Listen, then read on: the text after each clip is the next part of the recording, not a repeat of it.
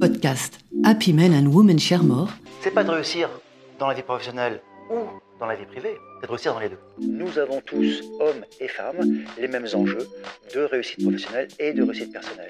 Je suis Béatrice Gourcuff et je dirige Compagnie Rose, l'école du sens au travail, qui porte la démarche Happy Men and Women Share More dans les entreprises pour accompagner dans la durée le progrès vers plus de mixité entre hommes et femmes. Mon temps, ma liberté. Une question au cœur du défi de la mixité femmes-hommes. Podcast Happy Men and Women Share More, janvier 2023. La question de l'usage de notre temps et du degré de liberté que nous avons par rapport au temps est un déterminant essentiel du progrès de la mixité femmes-hommes au travail, mais aussi de notre épanouissement personnel et professionnel.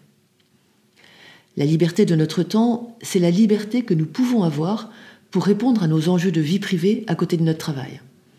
C'est aussi notre liberté à organiser notre temps de travail, de manière que cette organisation réponde au mieux à nos challenges personnels.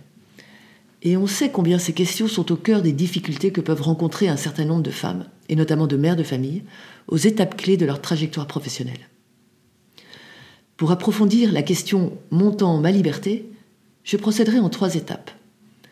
Nous verrons d'abord comment le temps de l'entreprise est encore profondément marqué par une norme de disponibilité qui pèse au quotidien sur la liberté des hommes et des femmes. Nous verrons ensuite comment le temps des couples est une variable clé pour harmoniser à deux l'ambition professionnelle de chacun. Enfin, nous verrons de quelle marge de manœuvre nous disposons pour grandir en liberté. Le temps de l'entreprise, la norme de disponibilité. On ne peut parler du temps de l'entreprise sans évoquer la question de la disponibilité. La disponibilité est une norme implicite qui génère un schéma mental, une représentation très présente dans le monde du travail. C'est que empiéter sur des temps personnels ou familiaux au profit de ses responsabilités professionnelles est une pratique reconnue et valorisée. Cette norme de disponibilité se manifeste très concrètement. 1/3 des Français pensent que c'est mal vu de quitter le bureau avant 18h. 1/4 des salariés sont gênés d'arriver le dernier au bureau. Ça passe par des RTT non prises, des congés de naissance ou de paternité non effectués. 29% des pères ne prennent pas leur congé paternité.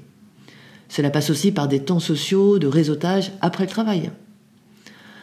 On sait tous que l'efficacité de notre travail n'est pas directement liée au temps, au nombre d'heures que nous pouvons passer à notre travail. Mais la surdisponibilité reste une manière très primaire, très primitive, très automatique d'apprécier l'implication de ses collègues de travail, de ses dirigeants ou même de ses collaborateurs. On attend de nos collaborateurs qu'ils mettent le paquet, et ce paquet, on le traduit souvent par un nombre d'heures visibles. On a reçu un mail tard, on l'a vu arriver tôt, on l'a vu partir tard, etc. Cela aboutit à 2 notions bien connues, le plancher de verre et le plafond de verre. Le plancher de verre, c'est l'idée que quand on assume des responsabilités, on ne peut pas le faire sans accepter à un moment ou à un autre de faire des sacrifices de vie privée. La surdisponibilité est bien souvent encore un passage obligé pour être reconnu comme membre éminent de l'équipe, comme personne ou collaborateur sur lequel on peut s'appuyer. On a ainsi cette statistique qui est assez frappante, que 70% des hommes cadres pensent qu'on ne peut pas réussir sa vie professionnelle sans sacrifice de vie privée. Il y a un plancher de verre, finalement, entre notre vie professionnelle et notre vie privée. Quand vous êtes au-dessus du plancher de verre, vous êtes reconnu, vous faites partie des gens sur qui on peut compter. Mais le corollaire, c'est qu'on ne peut pas compter sur vous autant dans la vie privée. Vous pouvez ne pas avoir de vie privée, une vie avant tout centrée sur la vie professionnelle. Vous pouvez avoir une vie de couple, une vie sportive, une vie municipale. Vous avez des vies à côté de votre boulot.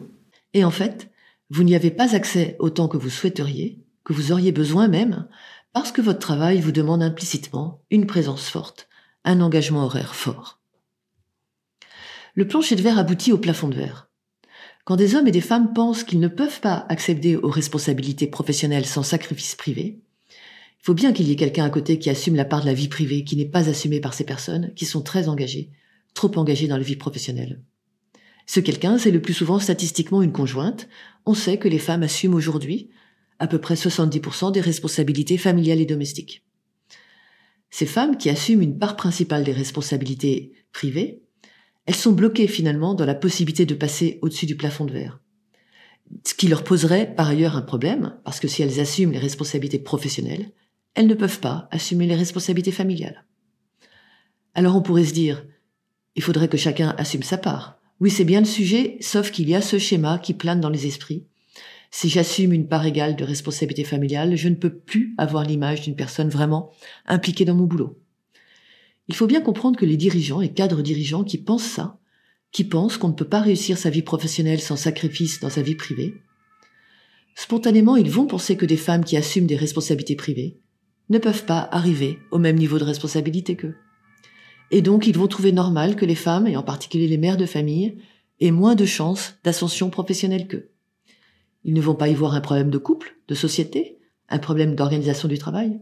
Ils vont raisonner en se disant « elles font des choix », là on entre dans les stéréotypes, « elles font passer leur vie familiale avant leur vie pro, qu'elles aient le choix ou pas le choix, mais en tout cas c'est comme ça ». Et donc, elles ne peuvent pas assumer de responsabilités professionnelles qui demandent un engagement trop fort en termes de temps. Donc, plancher de verre et plafond de verre, ça va ensemble, et c'est une clé de compréhension des freins à l'accès des femmes aux plus hautes responsabilités. Le temps des couples, les vases communicants. Une fois qu'on a vu le poids de cette norme de disponibilité au travail, regardons ce qui se passe dans la vie personnelle.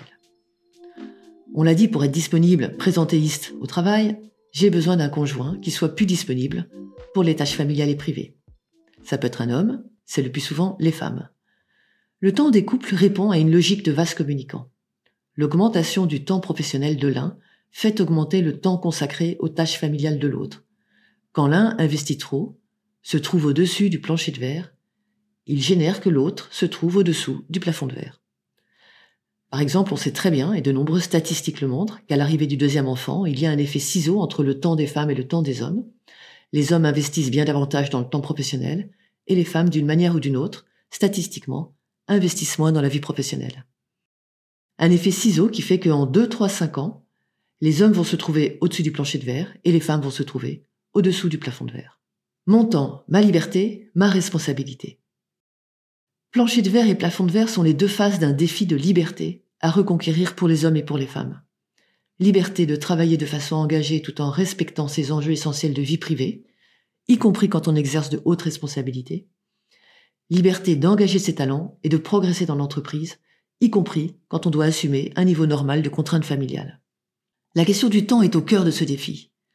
Quelles sont nos marges de manœuvre pour gagner personnellement et collectivement en liberté ?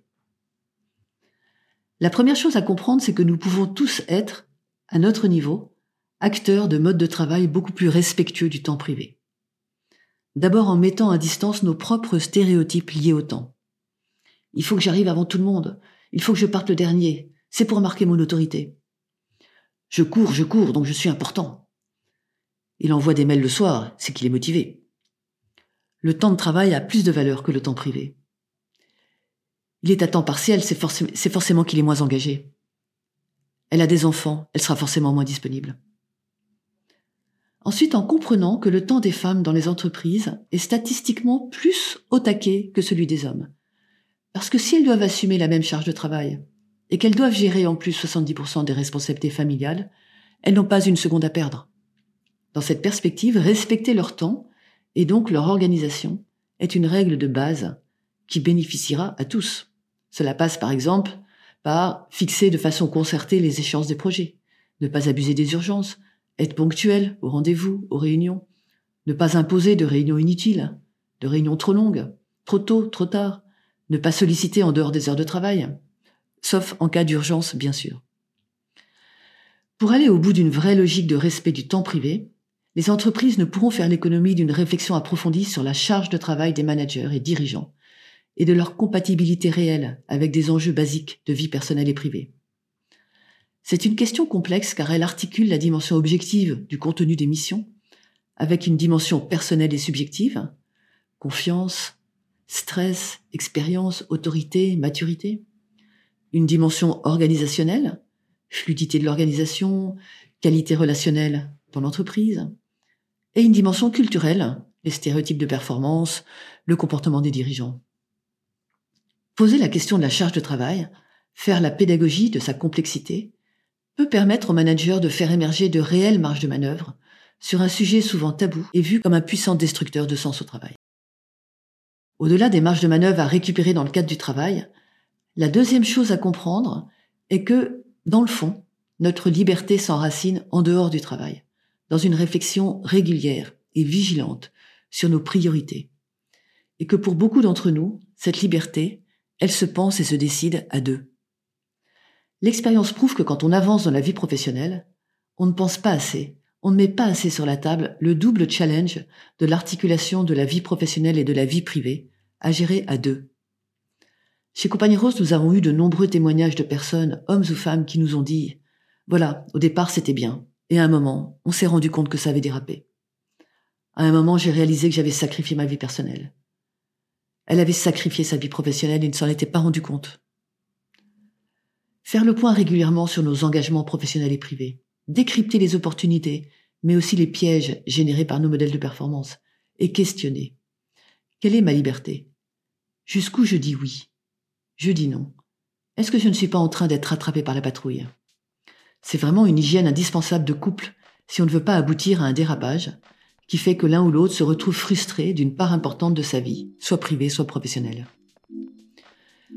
Pour conclure, je dirais que la mixité femmes-hommes met les pieds dans le plat sur la question du temps, parce qu'elle révèle aux entreprises combien leurs exigences implicites pèsent sur la liberté de leurs collaborateurs hommes et femmes, parce qu'elle invite chacun de nous à gagner en lucidité et en liberté sur l'usage de notre temps, et à devenir acteur d'un progrès qui bénéficie à tous. La bonne nouvelle, c'est que la question du temps et de la liberté est également centrale dans les attentes des jeunes générations vis-à-vis de leur travail. Changer de regard, innover, transformer n'est donc plus une option. Happy Men and Women Share More accompagne les entreprises pour accomplir cette révolution douce. Sa pédagogie est fondée sur l'exemplarité et les petits pas. Découvrez nos méthodes sur notre site happymenandwomenshare-more.com.